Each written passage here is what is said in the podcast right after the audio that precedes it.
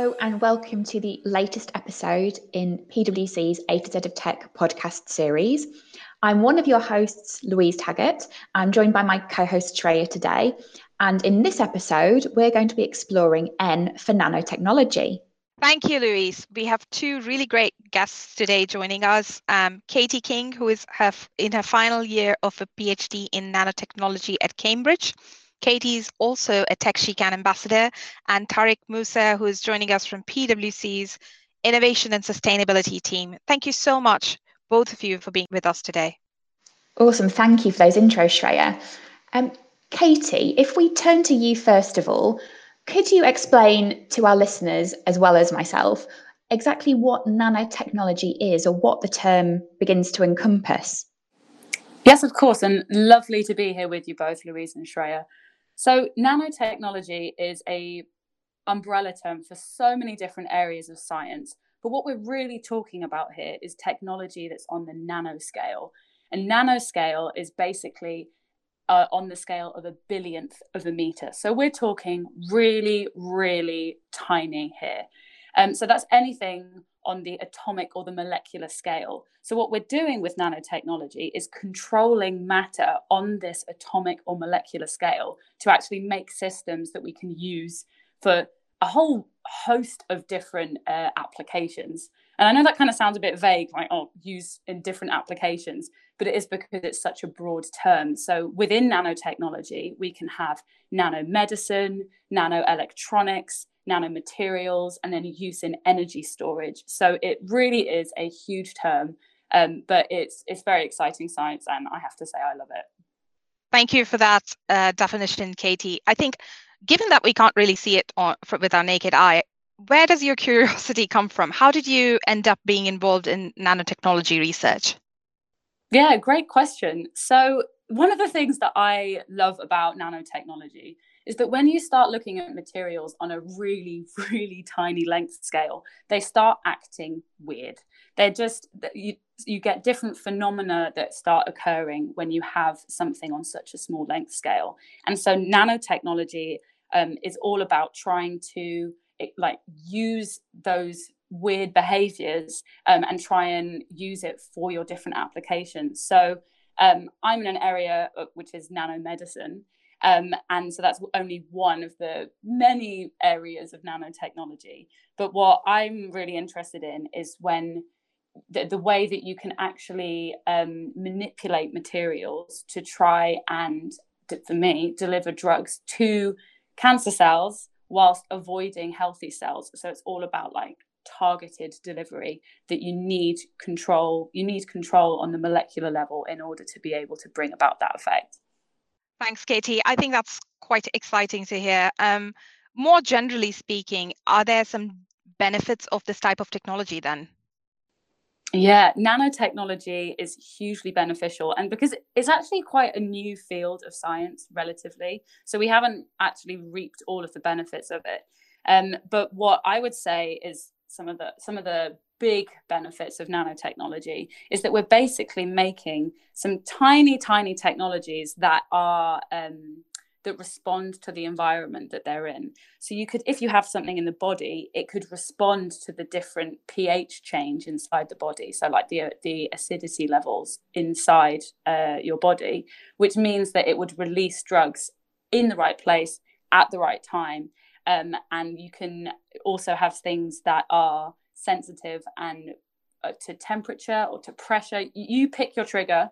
You can then control materials that will bring about that application or do something when that trigger actually happens. So it's really exciting to be able to make materials that respond to the environment that they're in. And because it's all about how you can actually control these materials, we're as technologies increase to actually enable us to control and, and manipulate matter on these levels, we're going to start seeing more and more benefits coming into play. It doesn't just have to be acidity, it could be temperature responsivity or pressure responsivity. But what it allows us to do is to build materials uh, that then react to their environment. So I really think we're just scratching the surface at the moment. That sounds incredible, to be honest. It's something that I just have no concept of at all really. So it's really insightful to be hearing about the, the kind of the kind of work that you're doing. Um, so you've mentioned obviously you're specializing and focusing on nanomedicine. Could you tell us a, a little bit more in detail about what this type of research focuses on and the kinds of benefits and applications we're going to be seeing out of it? Yeah so with nanomedicine again it's lots of people work on various things in nanomedicine.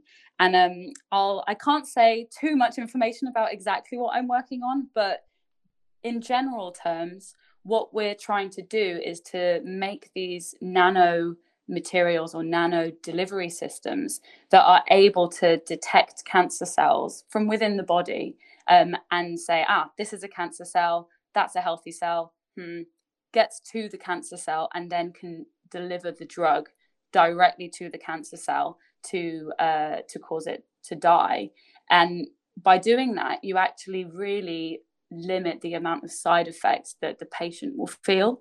So normally with with cancer treatment, you've put a really toxic drug, give a patient a really toxic drug, and it targets healthy cells as well as cancer cells. There's no sort of directed targeting that happens, um, which can lead people to feel really unwell because their healthy cells are also getting damaged, not just the cancer cells. So, by using nanomedicine and creating something you can actually target the cells that you want to kill, you can minimize the uh, side effects and minimize the amount of the toxic drug that you're actually giving to the patient. So, um, that's one way with targeted delivery.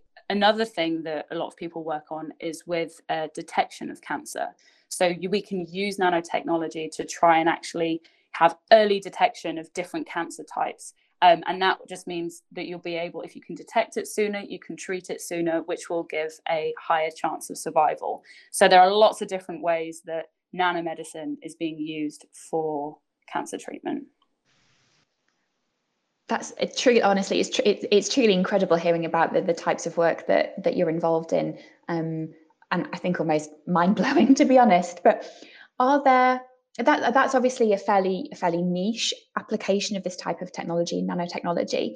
Are there any applications either in nanomedicine or more broadly of nanotechnology that our listeners might be familiar with in their own kind of day-to-day lives at all Oh my gosh, definitely. One of the most common uses of nanotechnology that you won't even realize is nanotechnology is in sunscreen. So, sunscreen contains uh, titanium dioxide nanoparticles. So, they're about 100 nanometers in size.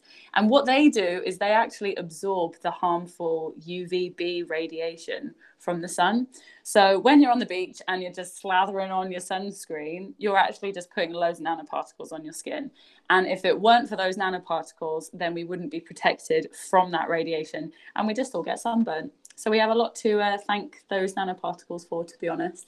Um, and then another one, if any of you love uh, bikes and cycling, then carbon nanotubes can often get put into bike frames to make them really strong for their weight. So this is another way, like in Formula One, nanotechnology gets used a lot for material science um, and also in high performance aircraft by controlling the atoms on the of the materials that are being used you can make some really strong and um, responsive materials. So nano is even though it i'm in nanomedicine we're talking about like really small delivery systems it's actually just control of things on that level. So you can have bulk materials that are made up of nanotechnologies. But i'd say sunscreen is probably the most common I had no idea. I will definitely have much more respect for my um, everyday sunscreen in that case. Absolutely. Fascinating. I didn't think sunscreen was nanotechnology either. Thank you, Katie, for that. Um, do you think then in in the near future, nanotechnology will start to become a little bit more commonplace in healthcare specifically?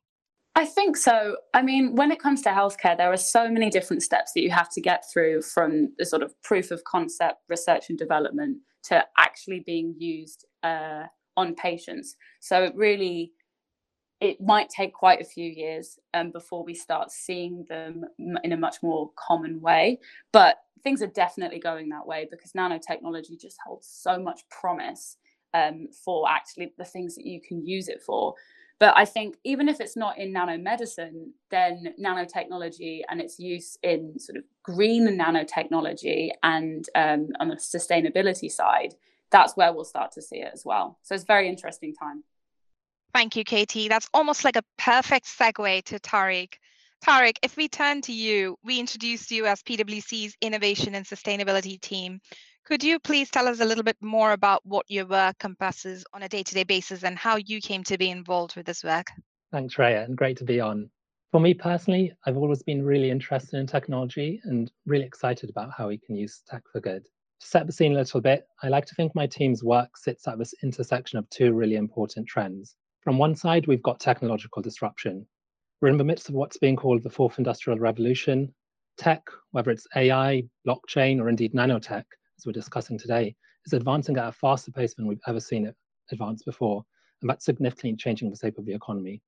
One interesting fact is if you look at the top 500 companies in the world right now, it's forecast that half of those are going to be replaced over the next decade with new companies. So massive change is going to happen over the coming decades. In parallel, We've also got massive environmental and social disruption going on. Scientists are telling us that we need to halve greenhouse gas emissions in the next decade will cause irreparable harm to our planet. On the social side, we've seen, I think for quite a while, but definitely increasing over the last year or so, growing concern about human rights, anti-racism, and sexism. So in our team, we work with governments, we work with major tech players, with investors, all kinds of clients, to help them navigate that rapid change and steer their use of tech towards more positive outcomes. I think what we've seen from previous industrial revolutions is they've been good for the economy in many ways, but that's often come at the cost of doing damage to our planet. And we need to make sure that this industrial revolution is different. Thank you, Tariq, for that introduction. It sounds like from your from your uh, introductory speech that there are several examples of nanotechnology that we should look forward to. Is there anything specific that you're seeing that has been particular of particular interest to you? Yeah, definitely. There's quite a few examples if we stick with environment for a moment, so society has got this task, which is to halve greenhouse gas emissions by 2030 and reach what we're calling net zero emissions by 2050. And it's worth saying that that's a monumental ask. I think that is the challenge of our time. There's going to need to be some large scale restructuring of the economy to reach that. We're also going to need to find new and more efficient ways to do things. One of the things I've been quite interested in is this idea of marginal gains. For those who haven't heard of it before, this was something British Cycling were doing in the 2000s, the idea is not to worry about perfecting one thing, but to focus on how you can progress lots and lots of things. So if you can get just 1% improvement in 100 different areas, that does really add up. For British cycling, we saw that it led to massive success for the cycling team at successive Olympics. In sustainability, I think there's the opportunity to do something similar. If you look at solar energy, for example, solar is now the cheapest form of electricity in all of history. We don't necessarily need massive transformation there, but what if we could eke out a few percentage points efficiency nanotech has a role to play there, I think, and it has had a role in the past to get us to this point. If we can fiddle with materials on a molecular level, we can create technologies that reflect less and therefore absorb more sunlight. And so you're increasing the efficiency of solar panels. So nanotech is really driving efficiency gains there. That said, I do think we need to think about transformation and not just efficiency gains too. So another thing we can look at is cooling. Air conditioners account for about 7% of all emissions globally. If we could find some way to make that more efficient, that would make a massive difference. This is a story I just found out this week. Did you know that thousands of years ago, um, Persians were making ice in the middle of a desert? They didn't have freezers, and the temperature in the desert never went below freezing. So it's a bit of a mystery to me how they were doing this. But there's a really interesting physical phenomena going on. So what they would do is they would pour water into shallow pools and basically, the water radiates heat out. But heat escapes into space, and the temperature in space is, of course, absolute zero. So the water would cool down.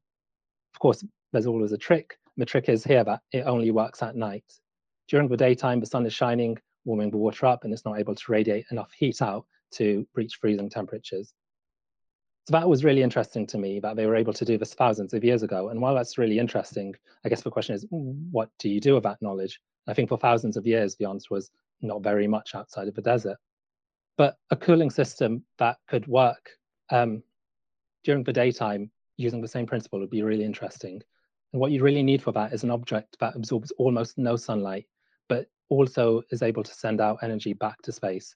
And that's exactly what scientists have been able to do with nanotechnology. If you can fiddle around on a molecular level, you can create this coating. And when you put it on an object, it doesn't matter if you leave it outside in the blazing sun. When you pick it up, it'll be cold to the touch. That's really amazing. They've tried this out. The technology already works. They're just trying to get it cheaper now so they can deploy this at scale. Thank you, Tariq. Those are definitely some thought-provoking examples there. Amazing. I have to say, I did not expect to be hearing about desert ice as well as sun cream as part of this conversation. Um, so at that point, Katie, if we bring you back in, um, I'll start with a question to yourself. How do you see nanotechnology evolving or impacting us as the general public in the next five years or so? Yeah, good question. So I'd say one of the areas that I think is very interesting with nanotechnology, and this, this is going to sound a little bit left field, was actually in terms of data storage and how we um, yeah how we store our data. So at the moment with data centers, they actually make a lot of heat, which requires a lot of cooling and a lot of air conditioning. So I think actually something like 38% of the power that data centers use is just to keep the place cool. So just as Tariq was saying, with the air conditioning giving seven percent of um, of emissions, it's it's it's big environmental impact. So one place where nanotechnology is being used is to try and work out different ways of um, storing data, and are looking into actually using DNA to store digital data. So when I first read about this, I was just like, this sounds like some sort of sci-fi thing. Like, how are we storing sort of books and and uh, pictures in DNA. It just doesn't seem to like compute, for want of a better word. Um, but actually, this is happening, and uh, in 2000, I think it's 2016 or 2018, um, they a group in the states from Harvard actually managed to code a GIF of a horse running into DNA and then were able to decode it and reproduce this image. So I just think that is incredible. So the idea with this, in terms of energy um, saving, is to you know all that data that we we want to keep, but you're not going to really going to look at it again. It's a bit like you know your old work or your university notes. Things. So I don't really want to throw it away, but I'm not really going to look at it again. What they're going to do in terms of this sort of information on a global scale is to turn that into DNA that's coding for this data and then store that because um, it stores at room temperature for thousands of years. So store it, and then if you need to get at it, then you can read the DNA and get your data back. So it's to try and actually save energy. But um, yeah, I think that sounds pretty cool to me. It does. It certainly sounds like some crazy dystopian parallel universe. Um, Tariq, if I put the same question to yourself, so from your perspective of sustainability and environment, um, what kind of uh, impact do you see nanotechnology having in the next five years or so? So in the UK, um, Boris Johnson, in the middle of November, announced a 10 point plan for a green recovery and one of the things he put forward was this idea of creating four carbon capture hubs across the UK. Part of that is to help stimulate the economy, but a big part of that is to help meet our climate goals. The independent advisors to the UK government have said that it's impossible for us to reach our climate goals without carbon capture technology. So there are lots of different types of carbon capture technology. Some of them use bacteria to convert carbon dioxide that's released into the air into ethanol. Um, but there's also nanotechnology that's being used for that. So you can use tiny nanotubes to filter out carbon as it's emitted. And what could you do with that? Imagine you've got a steel mill out there and the steel mill is making, say, airplanes. So coming out of that factory, there's going to be carbon dioxide, of course, because they're burning fuels, whatever different processes are going on in there, they're all releasing carbon dioxide. If you're capturing that CO2, you could store it, you could put it in a barrel, um, put it underground, and that would be a win, you know, you're taking CO2 out of the air. Or if you could turn back all, all of that carbon into fuel, and then use that fuel to for the plane itself. So you're not just reducing emissions there, but you're going into a full circular economy. So there is a big climate ask at the moment, and I think over the next five years, there is a big opportunity for emerging technologies like nanotech to help us meet our climate goals.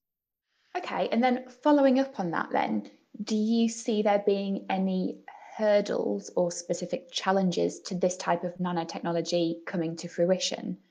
Yeah, so I think I think the big challenge is getting these solutions to scale and getting them to scale quickly.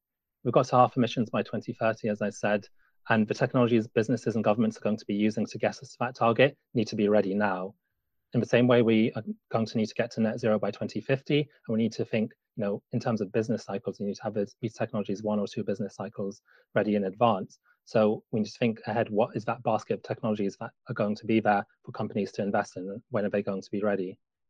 So we actually did some analysis on this recently, looking at the early stage into early stage investment into what we're calling climate tech. We put out a report with some quite detailed stats on that. I think the interesting thing we found was just how fast this sector was growing. Um, I think everyone knows AI is really cool and exciting and a fast growing thing. Climate tech is actually growing three times as fast as AI, albeit from a smaller start. We're seeing lots of interest from investors and corporates already. I think the big challenges will be getting these technologies out of the lab in time. So that means getting enough funding, getting enough government support early on. So whether you're working in R&D or academia, you're getting support to develop and test these ideas so that they're ready for commercialization. I mean, the second challenge is helping users of these technologies find out about them. There's so much going on. I mean, I've learned so much just on this podcast already. Things are moving so fast it's great to see that investors and corporates are already actively thinking about this thing. But I think there's a big ask to make sure that we're all sharing this knowledge and the understanding of how technology, like nanotechnology, um, is shared in, in terms of how it can address climate change. Katie, does that resonate with you then, do you think? So there's some of the challenges that mentioned that, that Tariq mentioned there about that transition from the lab or from academia, both of which you're obviously involved in, to broader applications. Does that does that resonate with you? Yeah, completely. I think there's some really, really good points from Tariq because when you're first researching things um, in nanotechnology, things are expensive, and you need you need the funding, and you need to uh, be able to have that sort of injection of of money to be able to actually do the work and actually see if these technologies are going to work, and then once you have your proof of concept, it's all about then trying to do it um, more efficiently and try and get the technology available for less money. So it's really, I think one of the big hurdles is actually trying to convince people to invest in that really early stage where it is risky. But um, but once you've got through that point, you can bring the cost of things all the way down. So in terms of uh, green nanotech and uh, and climate technology, the initial cost will be quite expensive, but the gains at the end of it, I mean, it's priceless if we can actually make these differences. So, um, yeah, I would completely agree with that, um, and and think that, yeah, go in for the uh, early stage because the rewards that we could get from it later on would be will be fantastic. Absolutely. I mean, it certainly sounds so from some of the examples that both of you have provided today about how this type of nanotechnology can be applied in such a wide variety of ways, the majority of which I had no idea existed. Um, so, based on this conversation, if our listeners wanted to do a bit more reading or a bit more research around nanotechnology, do you have any um, sources that you might want to recommend they, that they look into and might find useful? Um, Katie, I'll start with yourself. So, if you want to get involved with some of the nitty gritty of the nanotech and are interested in actually how it works, then uh, Nature Nanotech is a great place, but it can be a little bit hard going sometimes. Um, and there are some good websites uh, that I actually find really interesting that just kind of give you the headlines of actually where nanotech is going. So, there's one I think called popularscience.com um, and there are uh, just typing things into Google, to be honest, you get so much information. But I would really recommend if there's anything that we've spoken about that you think, oh, that sounds kind of cool, really look it up because I promise it is just as cool as it sounds and you'll feel great like learning more about it. I mean, if you're anything like me, you'll enjoy it.